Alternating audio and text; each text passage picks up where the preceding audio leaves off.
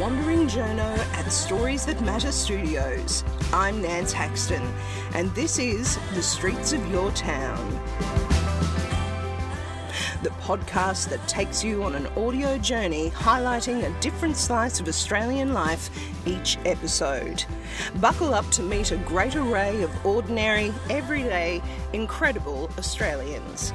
This podcast is brought to you by DM Podcasts, part of Diamantina Media, with more than 25 million downloads for a range of shows such as The Betoota Advocate and Chat 10 Looks 3. Streets of Your Town podcast would like to acknowledge the traditional custodians on whose land this story was gathered, the Yagara and Turrbal peoples. I acknowledge that for tens of thousands of years, First Nations people have walked this country and shared stories on this great land down under, and I walk in their footsteps today. I pay my respects to their elders, past, present, and emerging. There's not many awards he hasn't won for his groundbreaking musical theatre work, and now Lin Manuel Miranda has shown he keeps his promises too.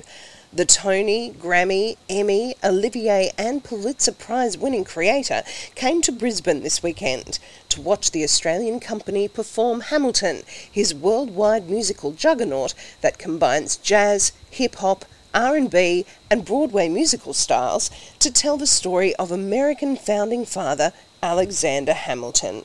He also made a visit to the Brisbane Bluey studios for a guest appearance on the Australian children's show Phenomena and gave a press conference for selected media while in town.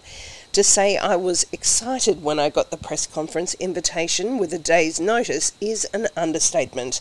I was not throwing away my shot on this one. Now, I haven't done this on Streets of Your Town before, but this episode I will play the entire 20 minute press conference because it's so unusual to have this sort of access to someone who is essentially musical theatre royalty with a worldwide following. You'll get a behind the scenes insight into how these press conferences work, and I've boosted the audio of the journalist's questions as much as I can so you can get some context for his answers.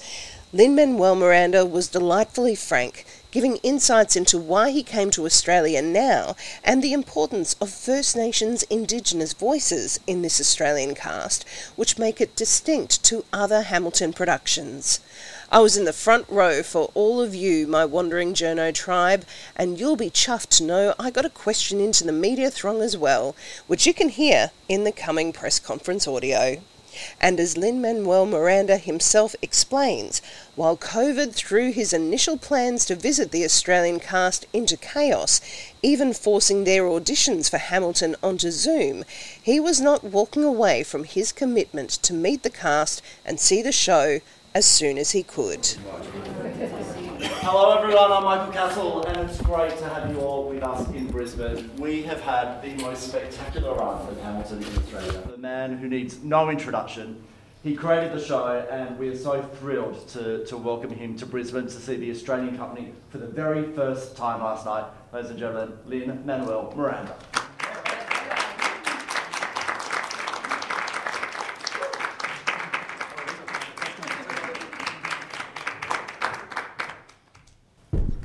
Hi, everybody. Hello, Brisbane. Who would like to ask the first question? Terry, go on. I know. Good morning, Lin. Morning. Was your trip just a cover to meet Blue in the cast? Pure kismet that they make Bluey here. Then that's my family's favorite show. And what have Bandit and Chili taught your family that will last? Oof. I mean, how long do you have? Plenty. Uh, well, listen, I mean, I think we've all had the Bluey moments where you feel a little guilty as a parent that you are not as uh, distracted and uh, able to play with your kids uh, the moment your kids have a wonderful idea, but it's certainly. Uh, they're, they're hashtag goals, that family. And, um, and it really was. Um, it was, I think, the way a lot of people feel about Hamilton during the pandemic is how we felt about Bluey during the pandemic. It was, my kids were the same age as, uh, as Bluey and Bingo, so uh, it was really, it hit us at the exact right time, and uh, just, it was an honor to meet everybody. Thank you. Thanks for slowing me down. Yeah, no worries. No, I, it's, it's, it's exciting. I'm intrigued by the timing of your visit. Okay. We're near the end of the run here in Australia. Are you looking at maybe taking some cast members potentially overseas? No, I wouldn't read into it too much from that angle. The honestly, um, the the the timing is as soon as I could make it work. Um, you know, I think you guys know there was a moment during the global pandemic when Australia was the only company of Hamilton running in the world, and and that was a real beacon of hope to our actors and our com- our other companies that theater would come back and we would be able to one day put hopefully put on the show again. Um, but it was also harder to visit. You had a 14 day quarantine, um, and uh, you had to really uh, commit a kind of time I didn't yet have. Uh, because during 2020, I was writing Encanto and editing Tick Tick Boom. Um, and so this has really been the soonest I can see, and I made a promise to see the Australia company while it was still in Australia, and they're leaving soon, so I came as soon as I could. Hold up to international cast? Oh, I mean, they're just they're they're they're right there on on the level. I mean, they're so fantastic, and I remember doing. I mean, we did the casting virtually. I remember seeing Jason Arrow's audition, and it had to have been April or May of of 2020. Um, and it was around the time we were watching and editing uh, Hamilton for release. So they were really stacking up against the originals in a very tangible way. And so um, we were really proud of, of the incredible company we were able to put together from, you know, locally. And, uh, and then um, it's, uh, it's been wonderful to see it continue to, you know, every original cast is like a four minute mile. You know, they said scientists proved you couldn't run the mile in under four minutes, and then someone did it, and then suddenly everybody started doing it, right? And I, I feel like original casts are like that. It's impossible to find that first cast. It took us a year and change, and then it attracts the people who know they can do it. And so it's been wonderful to meet OG cast members uh, last night, and also members who joined it in Melbourne or joined it in Sydney. And so, um, yeah, they're really wonderful. I mean, I saw it last night. They're wonderful. Um, going off that cast question, do you feel a certain protection of the role and like giving it away to other people? Of the role of Hamilton? Yeah. No more so than any of the other roles um, in in the show. I played Hamilton for a year, but I, I actually played all of them when I was writing the thing. Um, I must have looked insane to my dog when I was doing the rap battles back and forth in my house. Um, but yeah, no, I think what, what we're always looking for are folks who are, are storytellers. And sometimes that background comes heavily in musical theater, sometimes that comes heavily from a, a hip hop discipline.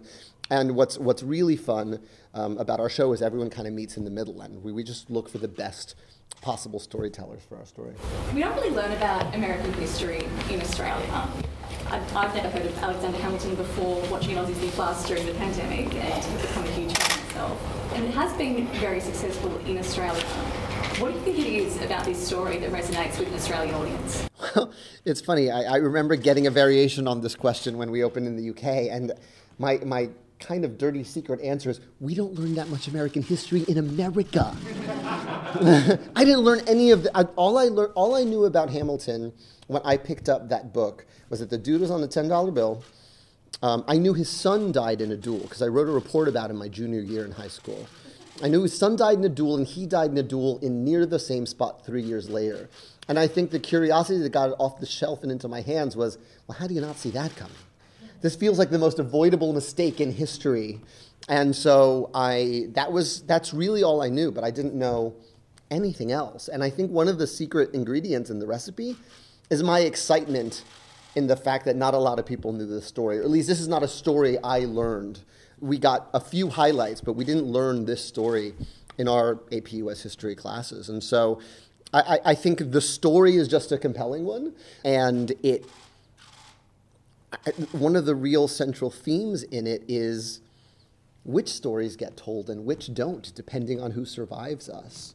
Um, you know, their and and their reputations rise and they fall because people are complicated. And there are no heroes or villains in this piece. There's just really flawed people who made a really flawed country, um, which is what follows. And um, and so I, I think that's I think that's what it's funny like the emails I would get when we first opened were always like 3 a.m. emails. They weren't like, thank you, I liked your show, thank you for inviting me. They were like, what am I doing with my life?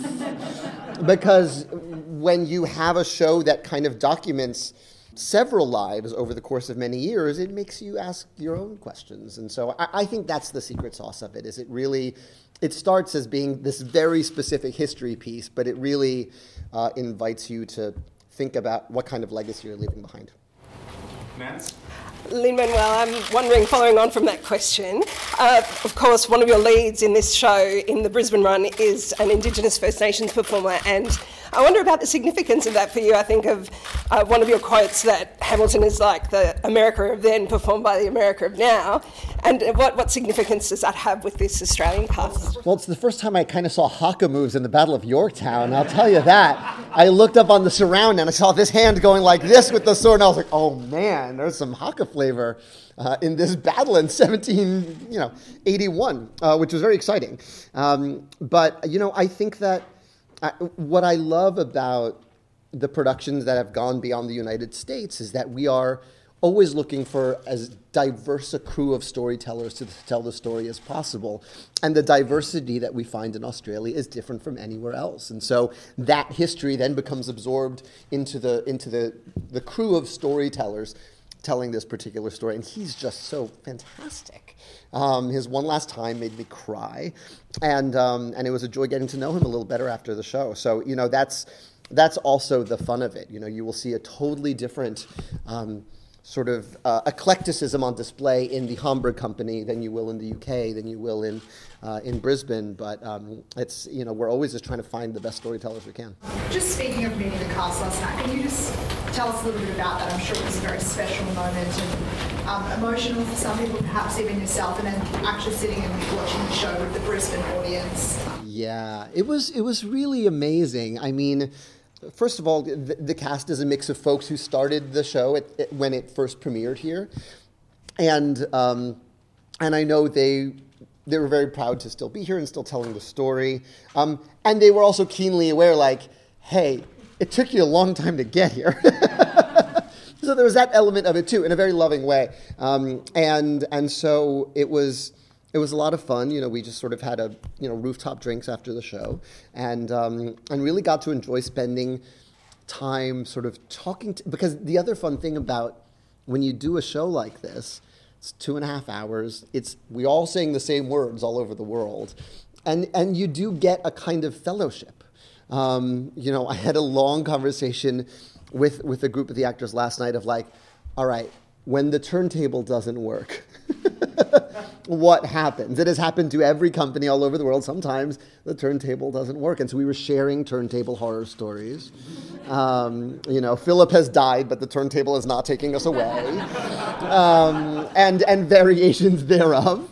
Um, and so, so again, like, and, and what's been really wonderful to see is I know that a lot of the Australian actors have, have come to the States and they visited New York and they have a group of friends there uh, ready, like via Instagram DM, via email, that um, show them around because you've got this sort of, you know, we're all kind of the, these like satellite family members, and so we, we talked about that too, about the connections that have been made across across different companies as well.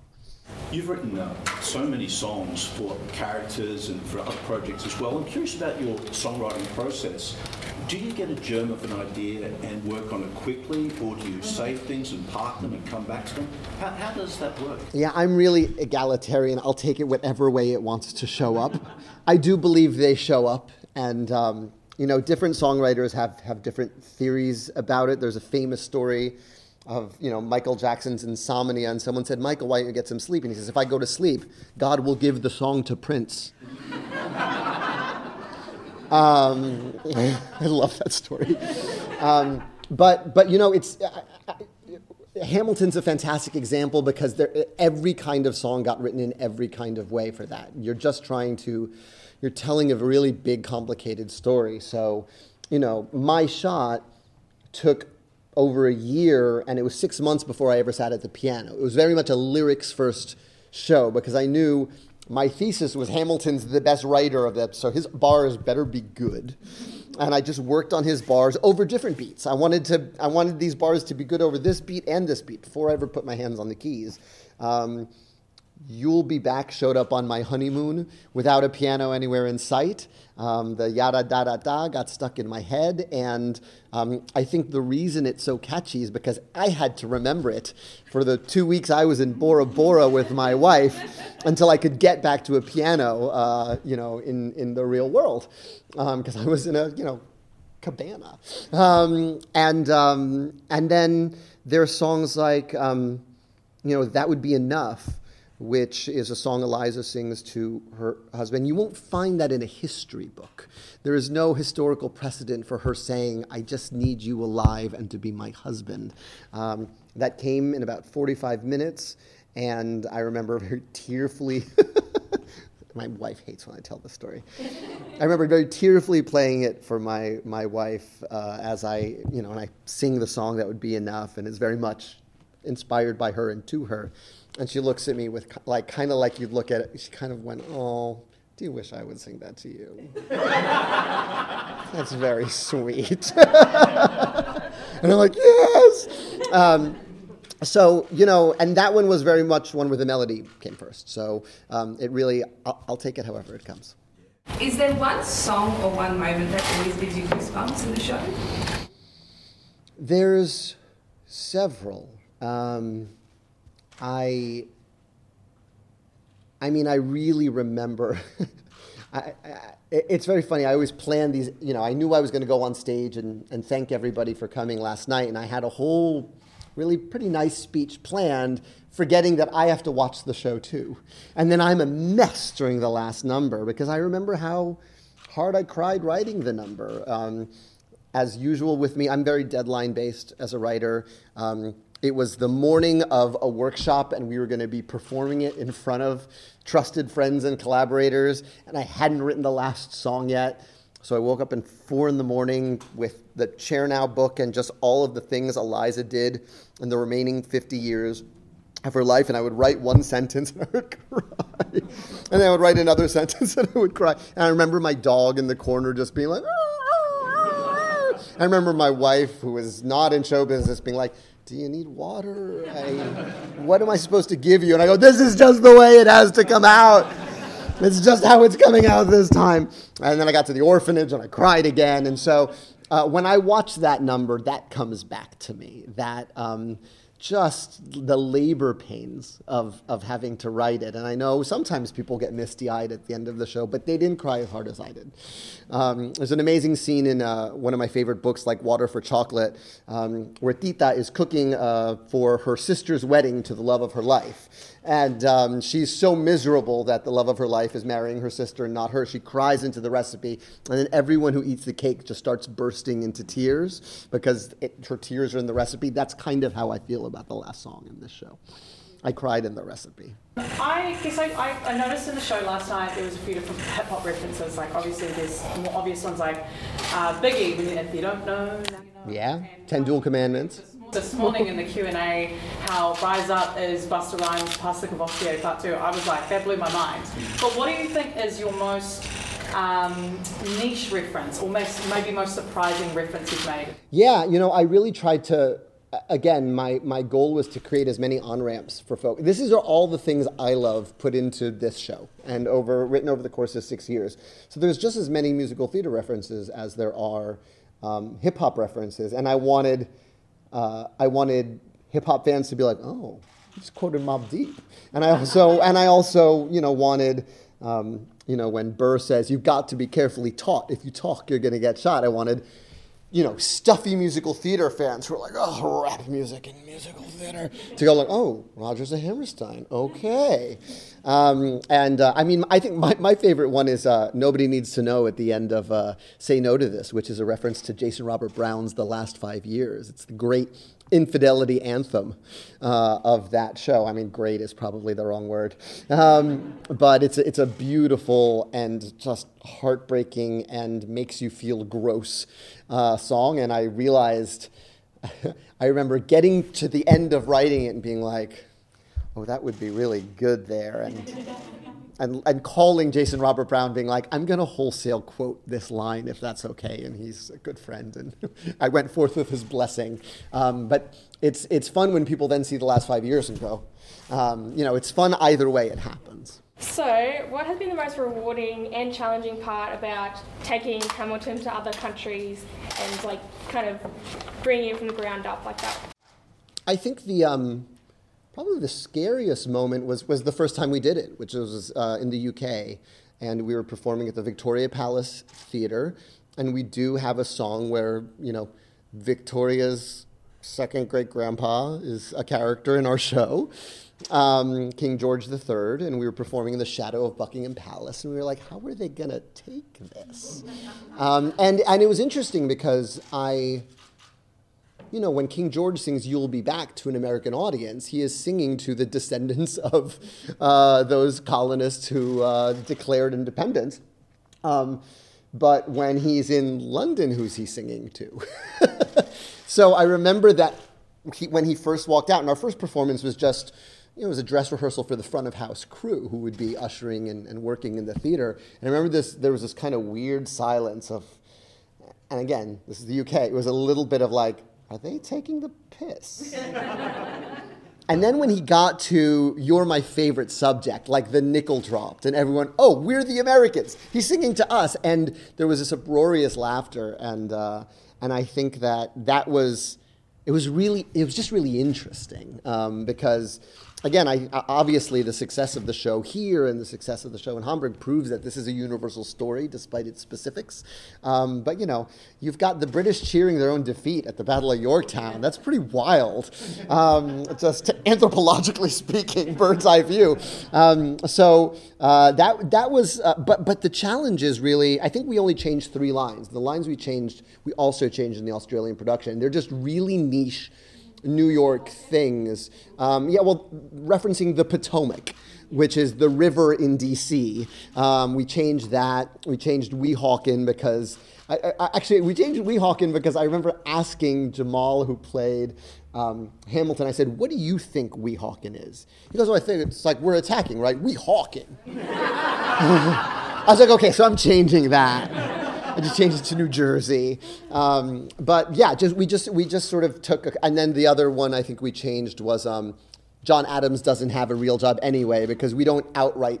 Um, we learn in our history books that John Adams is the, vice, the first vice president uh, of the United States, but you guys don't necessarily learn that. So we changed that to vice president is not a real job anyway, which you know is still we're still debating in 2023. And last question, Erin. Australia is going through a cultural awakening right now to put more First Nations people in the room where it happens. How important is diversity, do you think, in Parliament? Well, listen, it's uh, it's our it's my prerequisite for being in the room talking to you, right? I, I, I began writing musicals because I didn't see roles for myself in musicals. I was in love with this art form. And at the same time, I knew I don't dance well enough to play Bernardo or one of the sharks. And that's kind of all there is for Puerto Rican guys in musical theater. It's just what there was, what existed. And so I really began writing my first show in the Heights out of this sort of desire to write what was missing and also represent my neighborhood in a way that I didn't see it portrayed uh, um, in, in mainstream uh, media. Never, I mean, to speak nothing of, of musical theater. And so um, the amazing side effect of that, and, and with Hamilton, I realize that with every at bat, I'm trying to create um, opportunities um, in, in my shows. Uh, you know, the, the concept of this of this piece was, you know, we are we are living 200 some odd years past when this story was told, and you know, the country looks very different than it did then, and so we get to tell the story uh, with all its messiness. We get to tell it too, um, and. Um, yeah, I mean, so so so it's a prerequisite for my being here. Um, it's also um, it just gets us new stories that's the other exciting part of it is that like to, to invite more people into the room means to invite new stories and to invite new narratives and that's really exciting So we have time for everyone. Thank you so much for joining us. thanks guys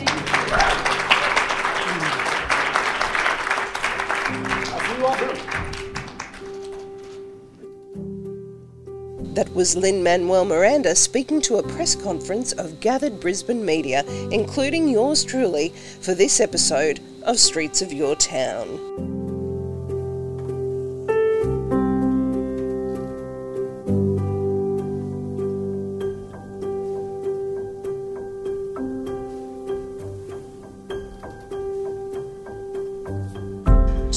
Your Town is produced by Nance Haxton, aka The Wandering Journo, with production assistance from Michael Adams. That's it for this episode. I'm Nance Haxton. If you'd like to meet more everyday, incredible Australians, subscribe and listen to the back catalogue of Streets of Your Town, including Series 2, The Journo Project, on Apple Music, Spotify, or wherever you get your podcasts. If you like what you hear, please review and rate Streets of Your Town on your podcast provider, share the show with your mates, or join my Wandering Journo tribe of supporters at the Streets of Your Town website, soyt.substack.com.